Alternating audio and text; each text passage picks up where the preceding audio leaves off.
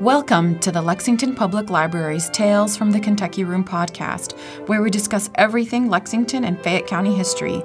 I'm Miriam, and in each episode of this podcast, we will feature a guest that will share a piece of local history. So thank you for tuning in and enjoy. At the time we recorded this podcast, it would be about two weeks since a deadly string of tornadoes hit western Kentucky. On the evening of Friday, December 10th, and into the early hours of Saturday, this storm would leave a path of destruction in the city of Mayfield, Kentucky, and the surrounding areas. Cleanup efforts are still ongoing, and the loss of lives reached 76 people. It is an event that will change the lives of many families and displace people from their land. An unfortunate coincidence with this particular podcast episode. Today on the podcast, we welcome Kentucky author Jane Moore Waldrop. She is the author of Retracing My Steps, a finalist in the New Women's Voices chapbook series, and Pandemic Lent, a season in poems. Her most recent work tells the story of the families and individuals that were displaced by the mid 20th century federal project of the damming up of Cumberland and Tennessee rivers. This project would result in the creation of what we know of today as land between the lakes. The two lakes, Kentucky Lake and Lake Barkley, surround the beautiful National Recreation Park for the enjoyment of millions of people, but their creation buried towns and communities long since forgotten. And that is the backdrop of Waldrop's first fiction work, Drowned Town. Thank you so much for joining us, Jane, for this podcast. So, before we start on what I had planned, uh-huh. This book is, is very serendipitous as to what's happening in Western Kentucky right now. You know, it hasn't been too long since the tornadoes hit in Western Kentucky. Right. Um, and your book is is about that area. Can you talk to us a little bit about what recent events have, right? I guess, spoken to the book, or the book has spoken to, uh, you know, what's what's happening now. Right. Since I grew up in Western Kentucky and we still have family there, my in fact my husband is from Mayfield and his family's still in Mayfield. So this has been a really tragic event. The Western Kentucky looks very different than it did even 2 weeks ago. And my book Drowned Town is about places that are lost in quite different ways. I mean, this was a natural disaster uh, with the tornadoes, but Drowned Town is about those lost places that um, were taken when Kentucky Lake, Lake Barkley, and Land Between the Lakes were created. So the geography and landscape of Western Kentucky changed a lot in the 20th century with these thing, signs of progress in many ways with the dams and rural electrification and all of those progressive events. But I do worry that Western Kentucky has has suffered a major change again, a major environmental change, a change in its landscape. And I think it will be years for it to recover we were down there last weekend. We were down in Mayfield and we also stopped by Land Between the Lakes, which was also hit by the tornado. And the loss of property and home and place, um, and also the loss of the of trees so noticeable, especially in Land Between the Lakes, but also in the in the city landscapes in Mayfield, and I'm sure uh, Dawson Springs and Bremen and Casey and all these towns that were devastated by the tornadoes. Things are going to look different for a long time. And I think there is certainly the will and uh, the strength and the support from the rest of Kentucky and the rest of the country to support that as um, as it is reclaimed and rebuilt. Yeah, definitely. So you said that your family is from Western yes. Kentucky. Okay. Give us a little bit of background about you. I know that you are a lawyer by trade. I am. How did you start writing? I grew up in Paducah. I was born and, and raised in Paducah. My family, though, is from Eastern Kentucky. So they were displaced Appalachians. They left Eastern Kentucky during another economic downturn in the coal industry and decided, and for other personal reasons, just decided to strike out and go uh, to Western Kentucky. So many Appalachians did that uh, after World War II, and So many of them went north, though, to Michigan or Ohio. There are a lot of displaced Appalachians in the north who uh, more industrial settings. But my family went to Western Kentucky. So that's another reason I'd identify with the people who were displaced by the projects or the lakes, the dams, and land between the lakes. I, I think there's a yearning for home when you are a displaced person, um, and there's a longing. And I saw that in my parents. They never they they built a good life in Paducah and never returned to live in eastern Kentucky. But there was still that feeling that home is this other place. You know, there's sort of a disconnect and also just that love of from young memories of being in in the mountains as a, a, child of immigrants i see that yearning in my parents eyes as well you know for my family they, for political reasons they they moved to america and i saw that a lot. They were able to go back home just recently and it's there's still that yearning because it's you know that return is is different. You're returning to a completely different landscape a completely different uh, yes. dynamic. There's still that yearning. I saw that in my parents also. They re- would return and it was so different that they were outsiders there when they went back because of the changes that they had experienced and a new life that they had built. Yeah. And you see that in Cam, your main character in this book, when she describes her parents, the premise is that they go back to their hometown when Cam decides to get married in mm-hmm. her hometown. But, you know, and it's a reflection on the past. So the book, of course, is about Cam's wedding and how all these people kind of get together in this one place that kind of connects them but they all have different reactions and different stories and different experiences around land between the lakes I wanted to show that um, uh, lots of different perspectives because, you know, there's no one story when people are displaced. And um, so I wanted to show lots of different viewpoints. And that's one of the reasons I have several different characters telling this story.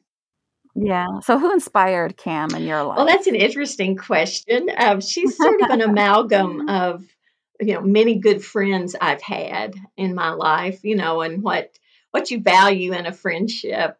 She and Margaret are sort of opposites. Margaret is definitely the anti-hero. She goes through her own evolutions and changes and transformations she and Cam have sort of a yin and yang kind of friendship as as though opposites attract. And Cam is a very um, genuine, down to earth person and who loves nature, who loves being outdoors. Um, just a complete lack of pretense in this character. And, but she also, you know, she's no lightweight. She she tells Margaret what she needs to tell her. She's not, uh, you know, it's a real friendship and it's a back and forth that, you know, I have one especially good friend in my life that I've been friends with her since college. And I'm not saying either of us are, you know, Cam or Margaret, it's not necessarily autobiographical, but there's a yin and yang. You know, we bring different traits to the table and um, and it's through this friendship that i think through relationships we sort of figure out who we are Exactly, exactly. It's not just the place that we're yes. in. I actually want to read a little excerpt from the book that kind of really touched me. And I really think that it encompasses what your book is about. And it's when Margaret kind of has an introspection about Land Between the Lakes and how she reacted to it so on page 40, it is, it was hard on people around here. Some never got over it, Lowell said. Margaret wondered if the Weatherfords had. For years, Margaret would listen to their stories, but she never understood the depth of their bitterness. She viewed the area with the eyes of a weekend visitor who arrived long after the dams were built. The towns were flooded, and the last resident moved out to make way for LBL, as they all now called land between the lakes. As a tourist, she didn't have to see beyond the scenery after the government had decided what was needed in western Kentucky and Tennessee. Margaret and others like her became beneficiaries of the actions. She swam in the lakes and biked the LBL trails without much reflection on who had been there before or what was sacrificed to provide this place for her, the weekend visitor. Privately, she applied the successive decisions designed to transform the area into a destination, but she never told the Weatherfords how she felt. She didn't want to insult the people who had hosted her, accepted her, treated her like a daughter. She loved them so much so that her younger self wondered if she should take up their bitterness and carry it as a sign of her loyalty to them. She had tried, and she found she couldn't sustain any meaningful level of regret that the lakes had been created. In its current form, the area was interwoven with her dearest memories, including Robert. He had loved it too. And I read this because I had visited Land Between the Lakes with my children um, the year before the pandemic hit and we loved it and we we decided that this is definitely a place that we would want to return not knowing the history of land between the lakes until i read your book and so like it's it's been such a benefit to a lot of kentuckians. It's a it's a, a go-to place when you want a staycation and it's a really fun place but it came at a high price that i think a lot of people don't realize. Uh, it took away the homes of people. People had to move and kind of make home at another place that was foreign to them. Right, and right, and most people didn't move that far. The diaspora wasn't that far for most of them. They stayed in the region, but it was a high price for them. Many of their families had been on their property for a couple hundred of years. So that's a that's a big price. Of course, they can return there, unlike the people whose homes were flooded by the lakes. Those places are, you know, irretrievably lost. But I think it was a high price. And I also think that um, not that many people understand that, that know that history of Western Kentucky. And as people get older, the ones who actually were moved out, forced out, as they get older and are passing, uh, I think it's important to acknowledge this history and acknowledge that loss. Yeah, definitely. And your book is also written from a multi perspective point of view from several mm-hmm. different characters with a unique experience that is linked to this one event. So, why was it important for you to show the different reactions to this one event? Well, I think there are some excellent histories of what happened in in Western Kentucky. I didn't really want to tell just a historical piece. And that's one of the reasons I decided to go with historical fiction so that I could um, envision the emotional impact for, for these characters.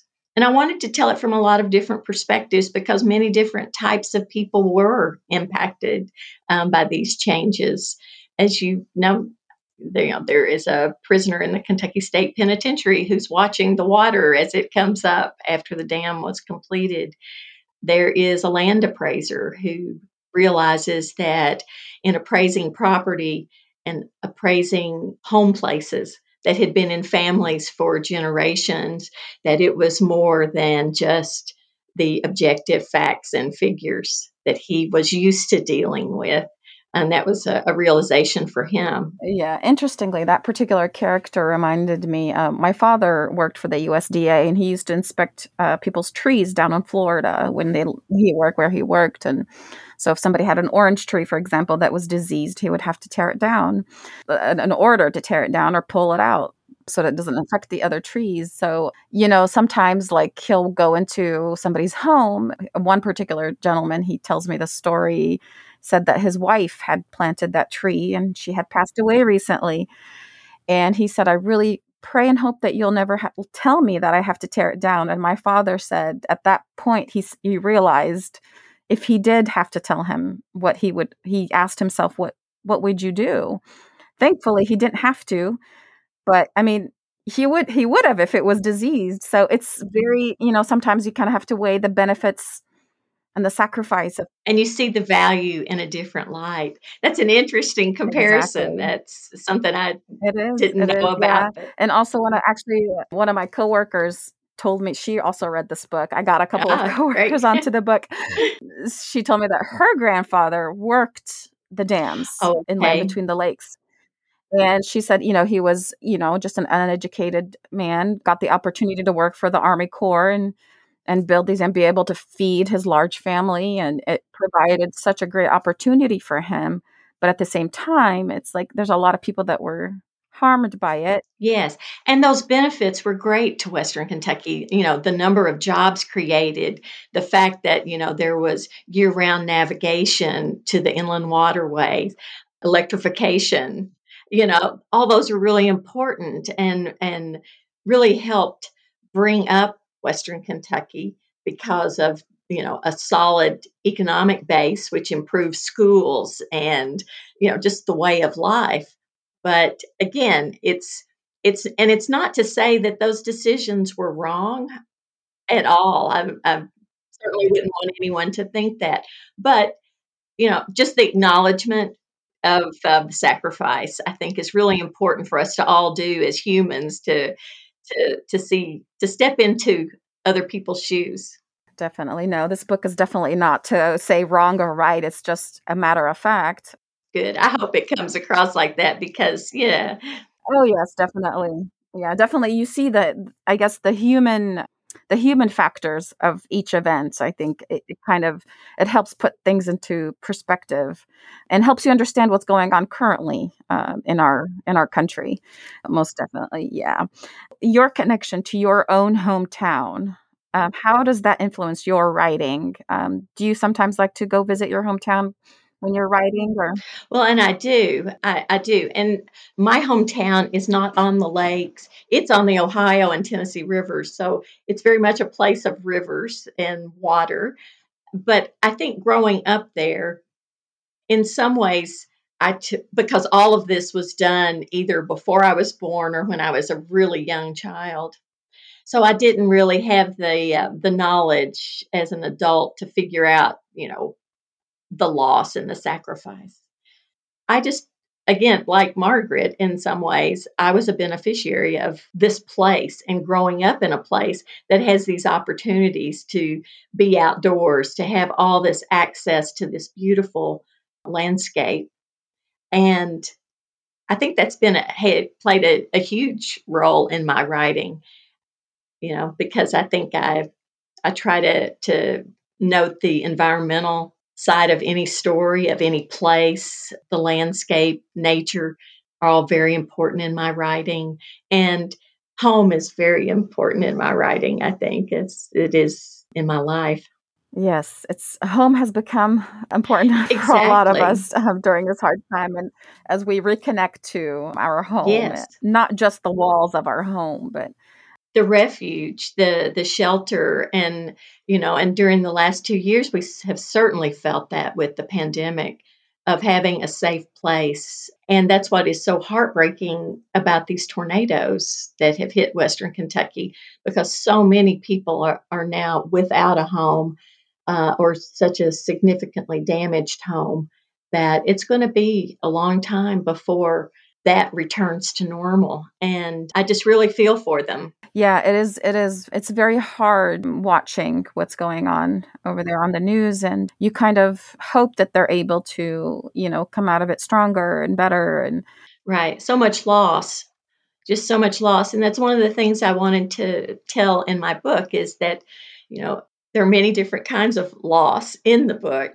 You know, on the personal level, on the, level of place and home, and I guess the ability to keep going to see the transformation, the change that comes with with loss. I think it's an important part of life. But I think that the the the thing I've noticed in the last 10 days after the tornadoes is the response.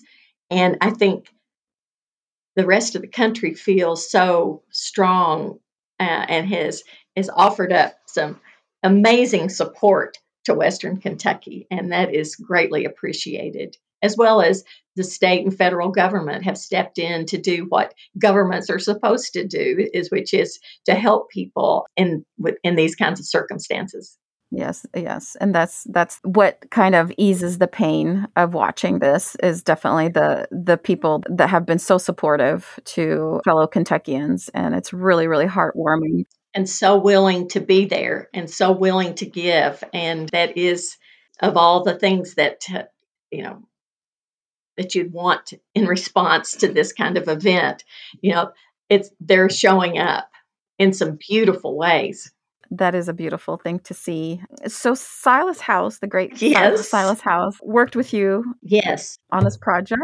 What was it like working with him? He he seems like a wonderful human being in general, but uh, just a fantastic author. He is. Yeah, He is. That's you've kind of summed him up uh, the same way I would sum him up. It was pretty much a dream come true as a writer to have someone like Silas who writes so well about this part of the world and about the people who live here. And he writes in such a genuine way about people that, uh, and in a very respectful, authentic kind of way. You know, people have, you know, their good sides, bad sides, all sides, you know, so I think authentic writing is really important. So Silas is the new editor of Fireside Industries, which is an imprint of the University of Kentucky, University Press of Kentucky, and in partnership with the Hindman Settlement School, which has a long tradition of literary accomplishment and standards from James Still and Gurney Norman and George Ella Lyon and Silas House. You know, there's a great tradition there. So Silas is the new editor. He selected my book for publication and recommended it to the press. And so it, it's just been a wonderful experience working with him. He is, I can't think of a, a better editor for a Kentucky book of fiction. Yeah. Well, thank you. Thank you, and thank you to Silas House for choosing for choosing this book to be published. It has been a treat for for us and uh, for me particularly for a lot of my coworkers that were reading this oh, book along great. me. Thank you. That is so appreciated. What are you working on currently? Do you have any projects coming up, or are you taking Well, I have been uh, doing a lot to, as far as the book launch. It came out in October, October 26th. So I've been pretty busy with that and in, in all the best ways. I am I am working on a couple of things, but I'm also starting, I think a sequel may, be in the works. So um, I am starting to work on some stories with some of these same characters and, and giving them an extended. Oh, okay. So they, they haven't let go of you. These characters, Cam and Margaret. I know they haven't, they haven't, and the place hasn't either. But I'm also working on um, another book. I think it may be a novella, and it's a set in a in an assisted living facility that is shut down because of the pandemic. So I've been working on that too. well, something for us to look forward to. I hope so. Thank you. Yeah. Yes, yes. Thank you so much, Jane, for talking to us. We always hope that you get to join us in person sometime. I would love to. I love the library system here. We have such a wonderful system, and I I love I love libraries. They've been very important in my life and in my life as a reader and as a writer. I appreciate the opportunity. Well, we're here for you if you need if you need any help with your research. We are glad to help. Oh, thank you, thank you, it's always good to talk to you. thank Take you care. very much for the opportunity. Good. Bye bye. Bye bye. Take care. Thank you to Jane Moore Waldrop for being our guest. Drowned Town is published by Fireside Industries in collaboration with the University Press of Kentucky. A special thank you to our listeners. Drowned Town is currently available for checkout at the Lexington Public Library and for purchase at your local bookstore or online. Thanks for listening to Tales from the Kentucky Room, a podcast brought to you by the Central Library's Kentucky Room staff at the Lexington Public Library. If you enjoyed listening, please take a minute to subscribe, rate, and review the podcast on Apple Podcasts and Stitcher. If you have any questions about local history or genealogy research, you can visit us in the Kentucky Room to use our collection and newspaper microfilm or you can email us at elibrarian at lexpublib.org. That's elibrarian at lexpublib.org. I'm Miriam, and we'll be back with another trip down Lexington's memory lane.